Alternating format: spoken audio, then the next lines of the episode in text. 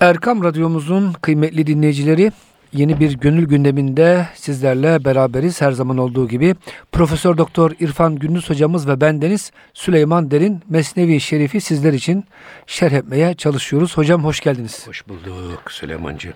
Hocam geçen hafta çok önemli bir konuda e, durmak durumunda kalmıştık. E, meşveret konusuydu. Peygamber Efendimiz sallallahu aleyhi ve sellem nasıl meşveret ederdi?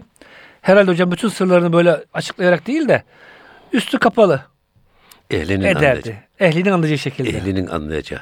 Buyurun hocam. Ee, tabi burada geçen haftaki sohbetimizin sonunda e, Hazreti Pir bu konuyla ilgili iki tane beyt söylemiştik biz.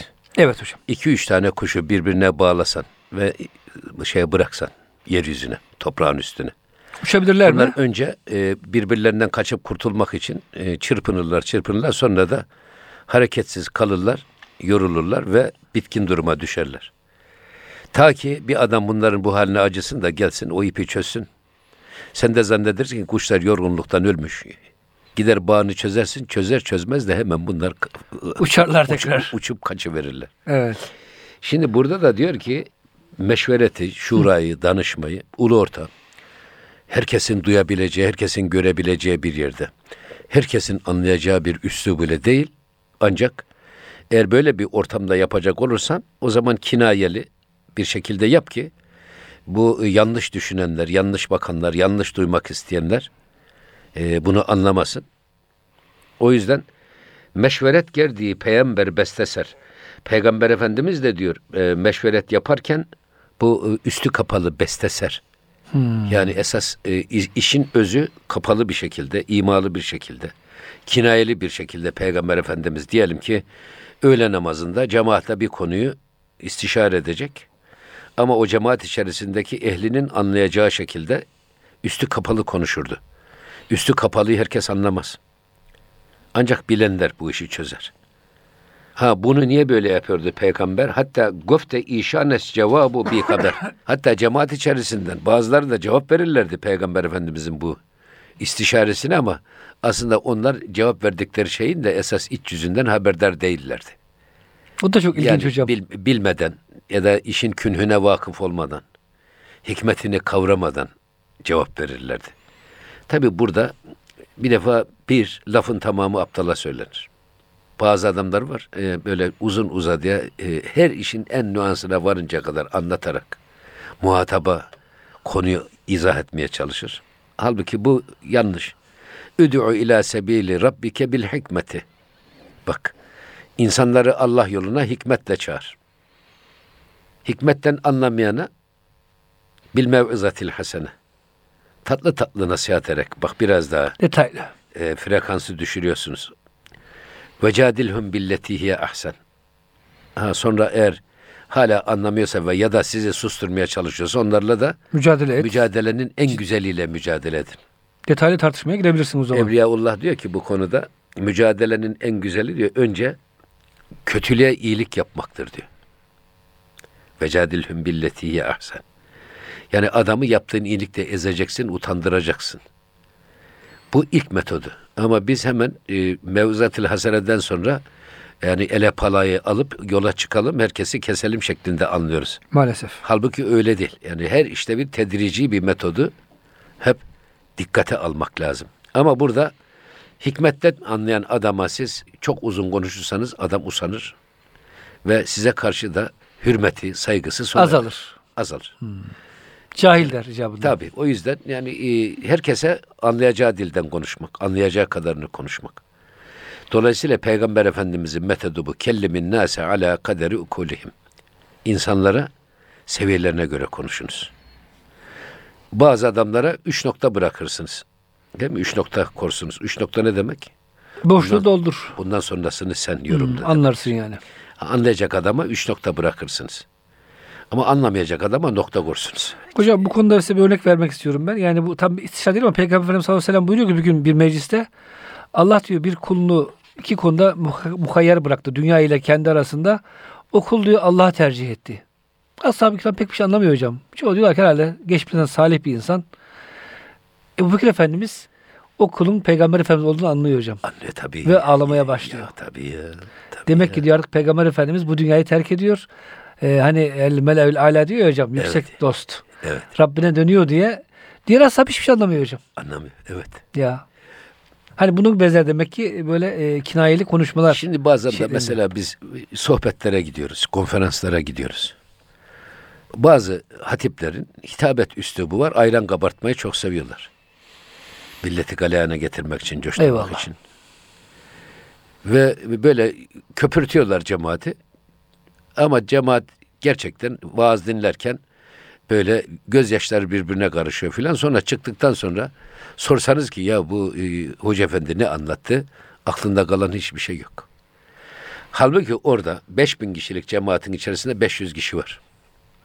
Söylenenini anlar, anladığını da bir başkasına anlatacak kadar da öğrenir.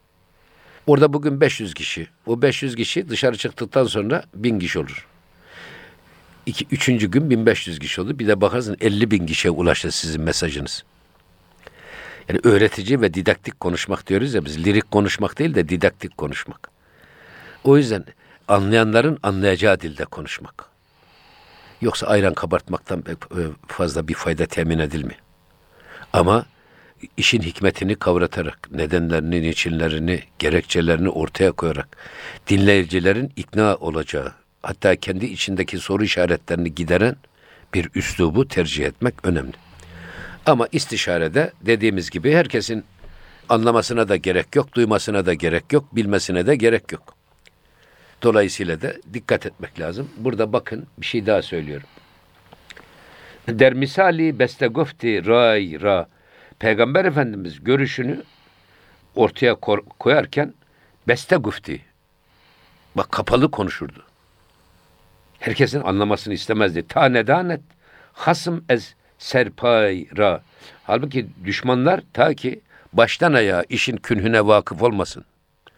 Efendim bizim düşüncelerimizi düşman öğrenmesin diye sadece ehlinin anlayacağı kapalı bir üslup kullanmak. Bu şeyde de böyledir. Mesela bu sembolizm niye ortaya çıkmış? Sembol kullanmak. Edebiyatta bu çok var. Arap edebiyatında da var. Batı edebiyatında da var. Hristiyan edebiyatında, bizim Türk edebiyatında da var. Divan edebiyatımızda.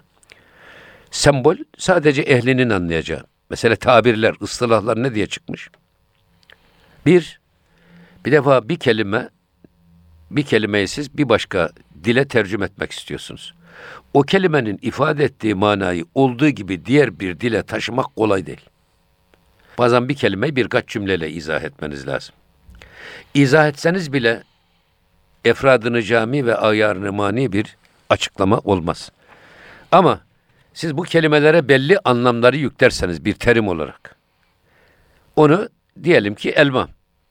Elmayı apple da deseniz, tüffah da deseniz, alma da deseniz, umunun içine yüklediğiniz mana olduğu gibi dilden dile taşınmış olur, taşınmış olur ve hiçbir mana kaybı da olmaz. Bundan dolayı sembolizme ihtiyaç duyulmuş. Bir de özellikle tıpta doktorlar kendi aralarında sadece kendilerinin anlayacağı dilde konuşurlar. Hastanın bilmesi faydalı mı, zararlı mı? Bu da tartışılıyor gerçi de. Adam SA diyor, kanser demiyor. Doktorlar kendi aralarında. Kanser dese ne olur? Adam kanser olmadığı halde belki kanser şüphesi olabilir diye doktor söyle diye. Bunu duyan adamın hemen dizlerinin bağı çözülüyor. Rengi simsiyah oluyor ve bunun meydana getirdiği vücuttaki stres ve deprem gerçekten adamı kanser yapıyor. Sağlam adam Sağlam adam kanser oluyor. Halbuki bilmeyen bir adama da kanser teşhisi koysanız. Adam ha kanser ha nezle. Kanseri de bilmiyor nasıl olsa nasıl. gayet hayatı devam ediyor. hayatına normal devam ediyor. Şimdi burada o yüzden e, işin ehlinin anlayacağı ifadeyi kullanmak önemli bir iş. Fukaha da öyle. Kendi aralarında kendilerinin anlayacağı bir dille, terimlerle konuşurlar ki herkes onu anlamasın. Anlamasın derken bunu yanlış anlarlar da yanlış uygularlar diye. Yoksa bu ilmi sakladıklarından değil. Cahil bir adam fukahanın kendi aralarındaki konuşmalarına kulak misafiri olsa oradan işine gelen tarafı alıp kullanıyor. Halbuki orada o tartışılan konunun altyapısı, gerekçeleri, şartları nelerdir? Onu fukahanın o konuşmalarını bilmiyor. İşin künhüne vakıf olmuyor. Ama kendi işine geleni alıp sonra bunu kullanmaya çalışıyor. Aynen bunun gibi. O yüzden özellikle Peygamber Efendimizin bu üstü kapalı şeysi tabi Peygamber Efendimiz sadece bir peygamber değil. Devlet başkanı, başkomutan, iyi bir aile reisi, efendim her konuda ümmetin göz bebeği, lideri. Özellikle savaşlarda buna çok dikkat edermiş. Devlet işlerinde böyle. Evet. Fatih Sultan Muhammed Han mesela İstanbul'u fethedecek. Fethi kafasına koymuş ama bunu diyor saçımın telinden bile sakladım. Başkaları haberdar olur da bizim ne yapmak istediğimizi, nasıl yapmak istediğimizi e, öğrenirse bunu boşa çıkarmak için karşı politikalar üretirler. Tedbirler alırlar ve biz de niyetimizde muvaffak olamayız. O yüzden saçımın teli bilse diyor onu koparır atarım. O kadar. Evet öyle diyor. Şimdi devam ediyor yine. U yani Peygamber Efendimiz cevabı hiç be girifti ezo ve sualeş e, mi ne verdi gayr gayr bu aleyhissalatu vesselam Efendimiz sorusunun cevabını istişare ettiği kimseden alırdı. Etmediği kimsenin cevabına itibar etmezdi. Bak. Çünkü yabancı olan adam, konuya hakim olamayan adamdan alırsanız cevap ki o zaten işin iç yüzünü de bilmiyor. Üstün körü, gafil, gafilce Peygamber Efendimiz'e cevap veriyor. Böyle kendiliğinden spontane verilen cevaba Peygamber Efendimiz itibar etmez. Esas soru sorduğu kişinin cevabını önemserdi. Burada da tabii şey de önemli. Muhatabı hem dikkate almak hem de muhatabı önemsemek. Muhataba değer vermek. Niye su- suali sorduğu kişinin cevabına itimat ediyor? Sormadığı kişinin cevabına niye itimat etmiyor? Ya sen, sen sorulana cevap ver. Niye sen durduk yerde böyle kendiliğinden çıkarak ortaya cevap veriyorsun? Peygamber Efendimiz kime sordu, sormuşsa cevabı ondan alır. Onun cevabına itimat eder. Ama kendiliğinden cevap veren adamın cevaplarına pek fazla önem vermezdi. Hocam bir de şöyle diyor Avni Koruk. E, Tabi Peygamber Efendimizin meclisinde münafıklar da oluyordu. Onlar anlamasın diye ses bu şekilde. Amenna. Amenna Çünkü zaten. münafık anlarsa Evet. onlar tabi hocam münafıkların evet, kafası bu kadar algılamıyor bu şeyleri. Hep üstü kapalı söylüyor Peygamber Efendimiz. Cevabını alıyor Evet. E, ama münafık farkına bile varmıyor. Bazen de Peygamber Efendimiz aldığı cevabı hiç söylemiyordu da bazen. Tabi ben şu cevabı aldım ha tabii bunu yapacağım da demiyor. Ashabına soruyor bir konuyla ilgili. Cevabı alıyor oradan. Ondan sonra cevapları alıyor ama kendisi sentezini yapıp söylemiyor. O kendine saklıyor tarafını. Hayır, o gene o söylerse gene işte o münafıklar Tabi. efendim başkaları bu işin künhünden haberdar olur diye de dikkat ediyor. Şimdi gelelim bu tavşanın hilesi kıssasına bak burada Hazreti Mevlana başka bir konuya geçti. Bu konuyla ilgili gerçekten dikkat edilmesi gereken nüanslara dikkat çekti. Meşveret konusunda dikkat çekti. İşte efendim nefsani ve şehevi bağımlılıkların insanı nasıl perişan ettiğini söyledi. Aynaya hohladığınız zaman aynanın üstü buğulanır, size sizi göstermez olur. O yüzden nefsinizin bu e, heva ve hevesinden uzak durmaya çalışın gibi pek çok önemli konulara temas etti. Sır saklamaya temas etti. Şimdi gelelim yine tavşanın şeysine. Saati te- tehir gert ender şöden. Badezan şöt piş pişi şiir pençe pençezen. Şimdi burada diyor ki saati tehir kert. Bir saat geç Tavşan kaldı. tabii e, şimdi hem avcılar soruyorlar ya şu sırrını söyle, planını söyle. Zihninde ne var bunu bilelim. Beraber tartışalım bak meşverette fayda var. Belki bizim de sana vereceğimiz akıllar olabilir. Akıl akıldan efendim güç alır. e, izan alır, irfan alır diye. Bu yüzden bu tartışmalar sürerken bir saat nöbetine geç kalmış. Çünkü aslana hayvanlar demişler ki her gün bir tane sana biz kendimizden bir adak göndereceğiz. Sıra tavşana gelince bu tartışmalardan dolayı tavşan bir saat geç kalmış. Sonra bir saatten sonra badezan söt şöt pişi şiiri pençezen. Ondan sonra diyor ki bu e, şiiri pençe yer böyle Yeri pençesiyle yeri kazan. eşeliyor efendim kükrüyor gadabından Niye benim hisseme bugün Geç geldi. nöbeti düşen şey gelmedi filan ne diye. Bir saat geç kaldı diyor. Sonra zan sebebi kender şuden o man dir. Yani tavşanın bu gecikmesinden dolayı aslan hiddetinden, şiddetinden, öfkesinden diyor ki hak rami künet ve mi mi gurrit şiir ve toprağı kazıyor pençesiyle ve bir de alabildiğine nara atarak kükrüyor Kükrüyor, diyor. evet. Kızgınlığından. Niye gelmedi bu tavşan? Bir saatlik bir gecikme. Demek ki bak insan çok arzu ettiği bir şey de var ya böyle bir gecikmeye tahammül edemiyor. Hocam lokantaya gidiyorsunuz. Yani 5 bir- dakika yemekler geç kalıyor. Bakıyorsunuz herkesin gardı düşüyor. bir an önce diyor ki gelsin. Eyvallah. Şimdi yine aslan kendi kendine konuşuyor. Goft men goftem ki ahdi an hasan. e, ham başet hamu süstü naresan. Diyordu ki ben dememiş miydim diyor kendi kendine. O alçakların ahdi hamdır, gevşektir. Hayvanlar, av hayvanlarının bana verdiği söz. Ben yerimden kımıldamayacağım. Onlar her gün bana bir tane aralarından birisini önüme koyacaklardı. Ben dememişim mi kendi kendine diyor. Bak bir saattir gelen Gelen yok, giden yok. giden yok.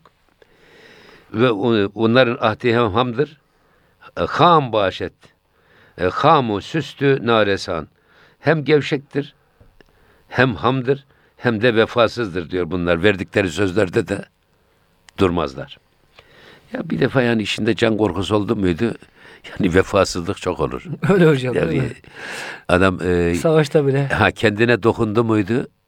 Eğer şey dokunacak oldu mu zarar? Hemen kişi bir fetvasını bulur. Kaçar. Verdiği sözden caymanın yollarını arar. Burada aslan dememiş miydim ben kendi kendine diyor. Hocam Bak, o yüzden e, savaştan kaçmak büyük günahlardandır. tabii, Cihad esnasında ayet-i kerimede de arkanız dönmeyin düşmana diyor. tabii. Ancak saf değiştirmek hariç. Sırtından vurulmayacaksın. Ama şu şu ayette hocam onu da söylemiş. Ha şu cepheden şu cepheye giderken vurulursan eyvallah. Amenna. Ama kaçarken vurulursan hocam Tabii, o da büyük günahlardan. tabii siperden, siperden sipere koşarken değil. Ama sırtından vurulursan kaçarken o tehlikeli. Şehit de olmaz o. Ya Yani Kaçtığı şehit olan adam alnından vurulan ya. adam şehit olur. ya Yani. Sonra ganimet peşinde koşarken de öldürülen de şehit olmaz. herkes niyetine göre değil mi hocam? Tabii niyetine göre ecrini alır. Buyurun hocam. Demdemeyi işan mera ez harfi kent. Çent be feribet mera in deher deher çent. Diyor ki şimdi bu e, hayvanların hepsi birden. Aslana diyorlardı ya bak. Demdemeyi işan mera ez harfi kent.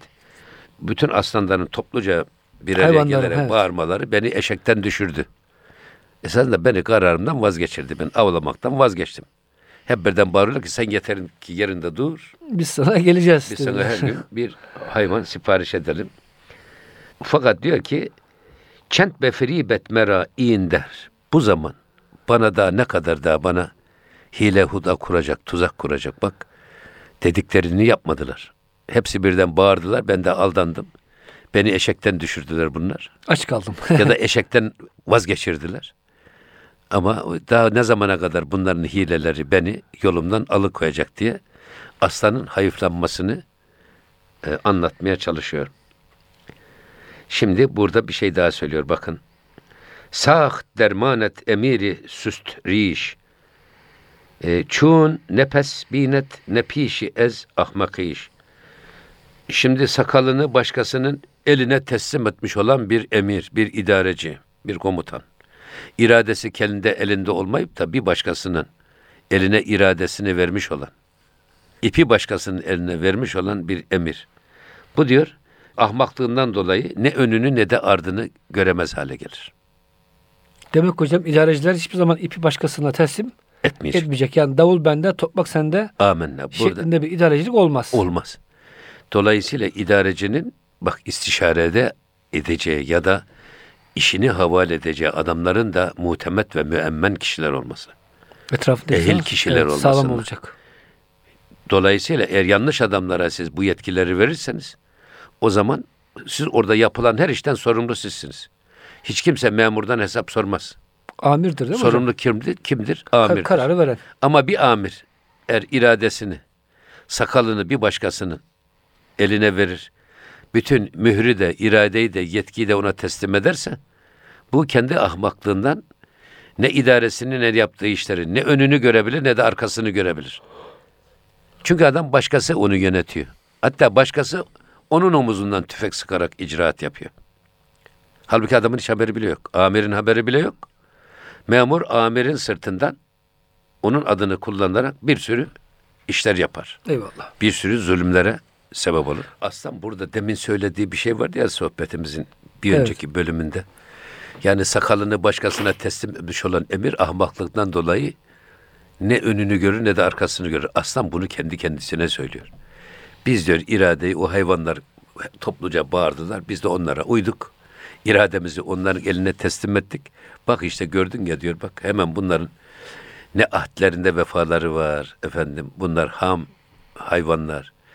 Verdikleri sözde gevşek davrananlar bunlar diyerek kendi kendisine de pişmanlığını dile getiriyor. Esasında hocam burada biraz siyasi e, nasihatler da veriyor idarecilere. Tabii, tabii, Sakın ha tabii. sen idarecisin. Her karardan sorumlusun. Kimseye böyle üstün körü burada Araştırmadan esasen şey yapma. Öyle hiç idareci filan değil. Önce biz kendi nefsimizin idarecisi olmamız lazım. eyvallah. Şimdi siyaset kelimesinin bir anlamı var. Siyaset kelimesi vahşi hayvanları evcilleştirip kullanılabilir, faydalı hale getirmek demektir siyaset. At terbiyecilerine ne diyorlar? Seyis. Seyis diyorlar. İmamı Gazali diyor ki siyaset cenaze namazı gibi farz-ı kifaye bir mükellefiyet değildir. Yani 10 kişi cenaze namazı kılarsa ümmetin üstünden yük kalkar. Yok böyle bir şey. Siyaset diyor farz-ı ayın bir mükellefiyettir. Neden? Bir, önce insan bütün hayvani vasıfları bünyesinde barındıran nefsini güdecek adam olacak. Nefsini yönetecek. Bak birincisi şey bu. Önce insan biz kendimizi yöneteceğiz. Şimdi herkes biz dışarıdaki amirlere bakıyoruz. Ya önce biz kendimizi yönetelim. Sonra evimizi yöneltelim. Mahallemizi, köyümüzü yöneltelim. Sonra ilimizi, ilçemizi, ülkemizi yönetelim. Ama şimdi adam kendini yönetemeyen adamlar ülkeyi değil dünyayı yönetmeye kalkıyorlar ve dünyanın burnu da hiç çöplükten dışarıya çıkmıyor. Maalesef. Dolayısıyla burada da e, aslan kendi kendisine söylüyor bunu. Biz de bunu kendimize söyleyelim. Eğer biz irademizi başkalarının eline verirsek, başkaları bizi yönetirse, onların isteklerine göre giyinir, onların isteklerine göre konuşursak, onların doğrularına doğru, yanlışlarına yanlış diyecek hale gelirsek, ise işte en tehlikelisi budur. Biz iradeyi asla hiç kimseye vermeyeceğiz.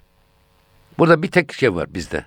İrademizde hakim bir Allah'ın iradesi, bir de peygamberin sünneti. Bunlar bizi yönetecek ve yönlendirecek. Dışarıdan başkalarına biz irademizi teslim ettiğimiz an bizim kişiliğimiz, kimliğimiz elimizde kalır mı? Buna saltanat, Kur'an-ı Kerim'de saltanat diyor buna. Otorite, sulta. O yüzden öyle hiç kimsenin bağırmasına, çağırmasına ne kadar kalabalık olursa olsunlar. Aldırış etmeden biz kendi irademizle karar vermemiz lazım. Doğru bildiğimiz Amin. yolda. Zaten pedagojiyi tarif ederken ya da eğitimi diyorlar ki self servis insan yetiştirme ilmidir. Eğitim. Ne demek bu? Doğruyu ve eğriyi tarafsız ölçülere göre kendi kendisine ayırt edebilecek yetenekte bir insan yetiştirmek. Dolma tüfek gibi. Bugün modalaştırıyorlar. Bizim giyim zevkimiz elimizden gitti. Renk zevkimiz elimizden gitti. Giyim biçimimiz elimizden gitti. Niye gitti? Biz irademize göre hareket etmiyoruz ki. Dedikodu diyorlar da dedikodu esasında sadece laf götürüp laf getirmek değil esasında dedikodu. Milletin dedi, desinler diyerek giyinmek, desinler diyerek konuşmak, desinler diyerek iş yapmak da aynı bir parçası. Hocam mağazaya Biz kendimiz olamıyoruz. bir mağazaya hocam gidiyorsunuz. Çok ilginç. Bir mal 10 lira, diğer mal 30 lira. Bu niye böyle diyorum? Aynısı böyle. Bu sezon malı diyorlar. Yeni moda yani. Artık şu pantolonun bu rengi modası geçti. Ya ben de diyorum nasıl geçsin fark etmez. Daha ucuz hocam. Daha iyisini almış oluyorsunuz. Yani dediğiniz gibi ufacık renk değişikliği, ufacık bir model değişikliği e, en kıymetli bir eşyayı yarı fiyatına satıyorlar maalesef. Veya size pahalısını aldırıyorlar. Valla, valla başka bir şey daha var esasında. Önce bizim renk zevkimizi elimizden alıyorlar. Ayakkabı biçim zevkimizi elimizden alıyorlar. Pantolon zevkimizi elimizden alıyorlar. Ceket zevkimizi elimizden alıyorlar ama Bunun bir hedefi var esas. Bunun hedefi zihnimizi de, İradeyi teslim almak. irademizi de teslim alıyorlar. Sonra öyle bir noktaya geliyor ki artık biz onların doğru dediğine doğru, yanlış dediğine yanlış demeye başlıyoruz. Ve iradeler, gönüller ipotek altına alınıyor. Esas buna karşı direnmek lazım. Biz rüzgarın önündeki yaprak gibi modalaştırılan, efendim bize yüzde bin yanlış olduğu halde doğru diye yutturulmaya çalışılan, estirilenen bu rüzgara karşı bizim dimdik direnecek bir insan tipini inşa etmemiz lazım. O yüzden sakalı başkalarının eline vermek yok. İradeyi başkasının eline vermek yok. Eyvallah hocam. Bana göre aslan bunu söylüyor. Hazreti Pir de bunu pekiştirmeye çalışıyor. Çok güzel hocam. Yani eğer sen sen ol. Çünkü ve la teziru vaziretin vizra uhra. Cenab-ı Hak hiç kimsenin yükünü diğer bir başkası yüklenmez. Bizi bizden soracak. E ama bizi bizden soracaksın. Niye biz kendi bildiğimizi yapmıyoruz da başkalarının dediğine göre davranıyor ve onların dediklerini yapıyoruz? Peki bizim insanlığımız, kişiliğimiz, kimliğimiz nerede kaldı? Aklımız, izanımız. Aa, tabii nerede kaldı? Şimdi bir şey daha söylüyor burada bakın. Ra hem varest u zireş dam ha. Evet ra yol hem varest doğrudur. Doğru gidiyor. Ve zireş dam ha. Yalnız o güzel asfaltın altında çok tuzaklar var. Mayınlar var. Yani işte bak bugün bu EYP diyorlar ya el yapımı patlayıcılar gibi. Evet yol çok güzel gözüküyor ama yolun altına da çok tuzaklar var. Aman ha dikkat et. Dikkat et. Yol düz diye koşup gitme. Kahtı mana dermiyanı nam ha. Bak mananın kıtlığı ne de olur? Dermiyanı nam ha. O kelimeler ya da isimlerin arasında saklıdır diyor. Mana kıtlığı. Şimdi biz burada yani her parlak ismin peşine ta- takılıp gitmememiz lazım. Her boş söze kanmamak lazım. Tabi burada e, bugün pazarlama dediğimiz hadise çok önemli. En ucuz malı öyle güzel ambalajlar içerisinde, öyle şatafatlı laflar içerisinde öyle e, takdim ediliyor ki onu alma almama mümkün değil. Ama buradaki işte tuzak o görüntünün altına o tuzağı saklamışlar. Nasıl yol doğru ama güzel de gözüküyor ama altında tuzaklar var- dediği bu. Efendim esas mana kıtlığı diyor. O isimlerde saklı. Adam adil adı. Ama adil Ama değil. adam zalimin ta kendisi. Yani. Bak, bak parlak isimlere de aldanma diyor. Bak müsemmaya bak. Zarfa aldanma. Mazrufa bak. Biz zarfa bakarak değerlendirirsek yanlış olur ya. Hocam bu işte Türkiye'de son bak. 20 senedir ortak diyorlar. Stratejik ortak. Müttefik diyorlar. Altımıza uyuyorlar yani. Tabii. Allah'tan son zaman akıllandık. Artık hocam kimsenin lafını dinlemiyoruz. Parlak laflara aldanmıyoruz. Evet ama bu her zaman bu böyle. Demek hocam bu ne demek istiyor? Yani Bu- bugün de böyle, dün de öyleymiş. Öyledir ha, bu bir realite. Şimdi İnsan fıtratı. Ee, işte adam bir tosuncuk çıktı adam. Çiftlik mak mıdır nedir? Adam soydu soğana çevirdi gitti. 2 milyar toplamış Şimdi hocam. kaç ya. tane var öyle? Allah Allah. Kaç tane var? Ya kardeşim şimdi fareye bile demişler ki bak karşıda bir tekerlek kaşar var. Kars'tan geldi. Ne demiş hocam? Delikten çık. Çıkarsan eğer o kaşar senin olacak şimdi. Fare bile düşünüyor. Mesafe kısa, Mükafat büyük. mükafat büyük la bu işin içinde bir hile var diyor. Çıkmıyor. Ama şimdi bu şeyler e, hiç kimse hesap yapmıyor. Hocam Mevlana Buyuruk Hazretleri bir hayvan bile bulduğu bir şeyi 40 kere koklar ondan sonra yer diyor. Evet. Hemen böyle her gördüğün üzerine atlamak. İşte o yüzden balıklama atlamak İşte yanlış. tam hocam bugün o Evet. piramit şey var ya sistemi maalesef bütün dünyada Müslümanların da Şimdi kanına burada giriyor. bakın lafz havu nam ha çun dam hast. Bak lafızlar ve isimler esasında bil ki baştan sona bir tuzaktır. Sadece laf kalabalığı, sadece isim. Ya isim yetmez. Aksiyon lazım. Lafızda yetmez ya. Sen bunun manasına bak, iç yüzüne bak sık sık. Hazreti bir, aman ha surete aldanmayın, şekilperest olmayın, şekilde kalmayın, şekle inanmayın. Onun arkasındaki esas yüklü manayı, arka planını idrak etmeye çalışın. Kararınızda ona göre verin diye sık sık ikaz ediyor. Şimdi diyor ki lafz-ı şiirin rigi abı ömrümaz. Bak lafz-ı şiirin tatlı söz. Yani kim gelip de e, anamıza avradımıza söverek Bizden bir şey alır. bize, bi- bize Borç bir şey ister. alabilir ya da bir şey satabilir. Alamaz, yapamaz. Ya ne yapacak? Lafz-ı şiiri. Tatlı Güzel dil. sözler, reklam dili kullanarak. Çünkü tatlı dil yılanı ininden, kem söz insanı dininden çıkarırmış derler ya. Aynen onun gibi. Adam hep tatlı dil. Allah şey tilkiyle karganın hikayesi var ya. Karga gitmiş, adam peyniri almış, ağacın dalına konmuş. Tilki de bunu Peyniri yiyecek. yiyecek. Nasıl yiyecek? Nasıl yiyecek onu? Ya sen ne kadar güzel rengin var. Sesin de çok güzel. Bir de sesin de eğer bu rengine uyumluysa o bir şöyle bir güzel bir şarkı söylesin de dinlesek de o da aslında böbürlenip "Aa, gagayı açtı mı peynir düşüyor. Tilki alıp yiyor. Aynı şey gibi. Eyvallah. O yüzden diyor ki bak pek çok böyle parlak ve cilalı sözler Rigi abı ömrümüz. Bizim ömür suyumuzun kumudur. Rigi abı ömrümüz. Yani nasıl kum suyu emerse ömrümüzü bu tür boş sözlerde alır çalar Alır götürür. götürür, çalar. Zamanımızı çalar, paramızı çalar, sağlığımızı çalar, her şeyimizi çalar götürür. O yüzden bu şeylere, tuzaklara asla düşmemek lazım. Ne kadar yol emin de gözükse, yolun altındaki tuzakları bilerek, fark ederek ona göre hareket etmek lazım. Efendim ne kadar parlak ve cileli laf söylerlerse söylesinler. Hemen söze aldanmadan sözün arkasına inmek. Ona bakmak lazım. Yani bir de söze değil de söyleyene bakmak lazım. Adamın niyeti nedir? Hangi maksatla söylüyor? Ne diye söylüyor? Şimdi öyle bazı arkadaşlar geliyorlar bize diyorlar ki ya bizim oğlana bir şöyle münasip bir kız bulalım. Peki tamam kardeşim. Hangi özellikleri istiyorsun? Hangi özelliklerde olsun? Birisini söylemiyor. Zengin olsun demiyor.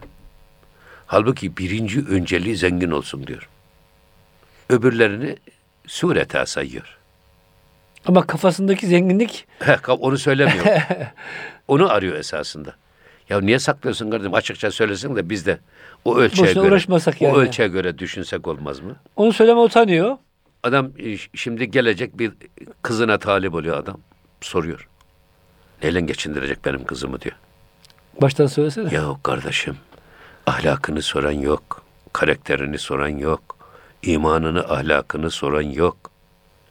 Halbuki Cenab-ı Hak rızkı veren Allah ya. Allah hocam kendi üzerine almış. Allah, Allah rızkı veren Allah. Yani parayla filan, parayla pulla bu iş olmaz ki. İşte bu değer şaşılığından mutlaka kurtulmamız lazım. Parlak sözlere, efendim aldanmaktan kaçınmamız lazım. Yani hem lafız hem isim sadece. Müsemmaya bakmadan. Lafzın arkasındaki manayı dikkate almadan şeyler esas e, tuzağın ta kendisidir. Bu ta- tatlı sözler diyor bizi ömrümüzü yiyen kum taneleri gibidir. Ömrümüzü çalar, vaktimizi çalar, sağlığımızı çalar, her şeyimizi alır götürür. Çünkü Allah hocam birisi bize kötü laf etse ondan kaçarız. İyi laf ettiği zaman onun işte tuzağına düşüyoruz. Düşüyoruz, Eğer tabii. o iyi söz eden kötü niyetliyse sizi alıp peşinden sürükleyip götürüyor maalesef.